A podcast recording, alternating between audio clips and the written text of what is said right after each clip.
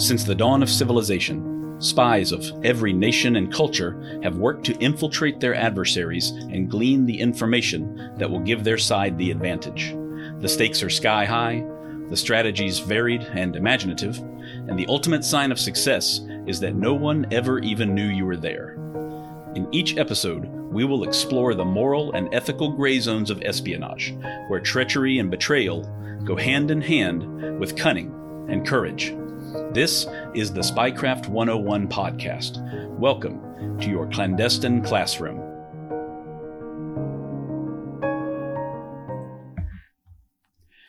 Hello, listeners. You may have already noticed when you open this episode that it is much shorter than normal. That's because I thought that this would be the best way to let you know that we're taking a short hiatus from publishing new episodes right now. It's not because I'm tired of doing the podcast, and it's not because I've run out of things to talk about or anything like that. My producer Jesse and I are continuing to record episodes right now and already have one more finished, as a matter of fact. But as you probably realize, I put a huge amount of preparation into each episode, maybe a lot more than most other podcast hosts do. I can't really say that for sure because I don't really talk with the other hosts about what it takes to run a show, honestly. I just started doing it last year without really knowing anything about it, and it seems to have worked out pretty well so far. Well, right from the start, I began doing two things before every interview that I think have been a big part of the success of this show. First is that I'm whenever I'm interviewing someone who has written a book, I read their entire book.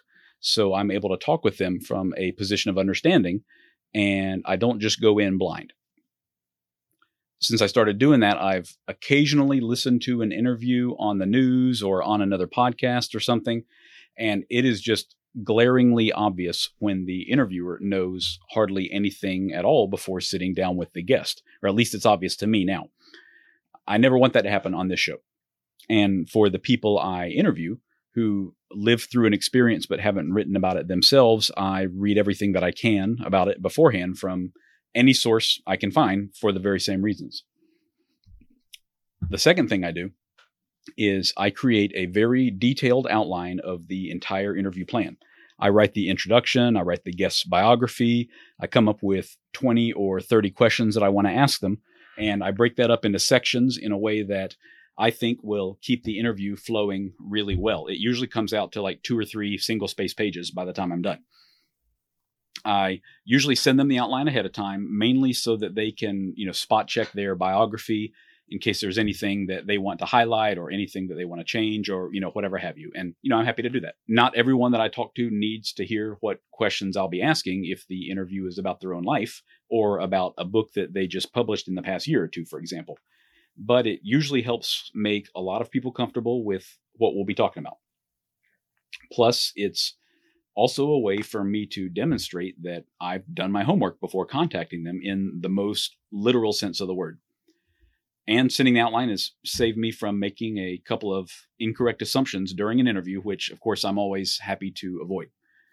Uh, not every interview goes exactly according to my little plan, of course, and that's not really something that you might notice, but I definitely notice it on my end. But it's still a great way for me to focus on the key themes and stories that I think that you all really want to hear about. My point in telling you all of this is to say that with some of my recent interviews, we've been up against very tight deadlines for continuing to publish on a weekly basis. I'm not able to batch record episodes like some podcasters do, so it's an ongoing process of constantly scouting for people with interesting stories to tell who I can find contact information for, who then actually respond to my cold pitch messages who are willing to come on a stranger's podcast and who can actually find the time in their schedules for a 90 minute interview or a two hour interview.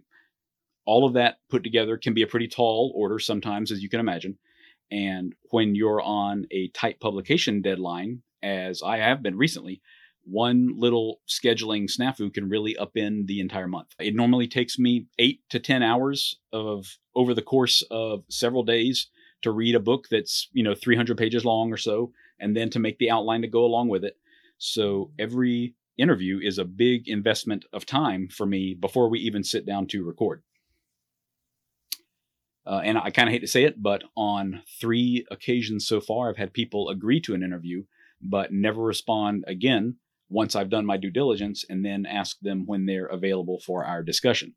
Uh, I'm very hopeful those three people will find their way back to me at some point because I really enjoyed their books and I know you all will love hearing from them as well.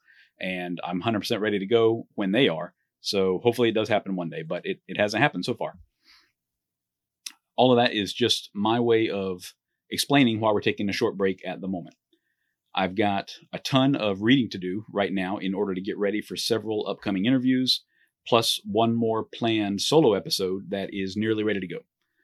I've got nine more guests lined up at the moment who have all confirmed their interest in coming on the show soon.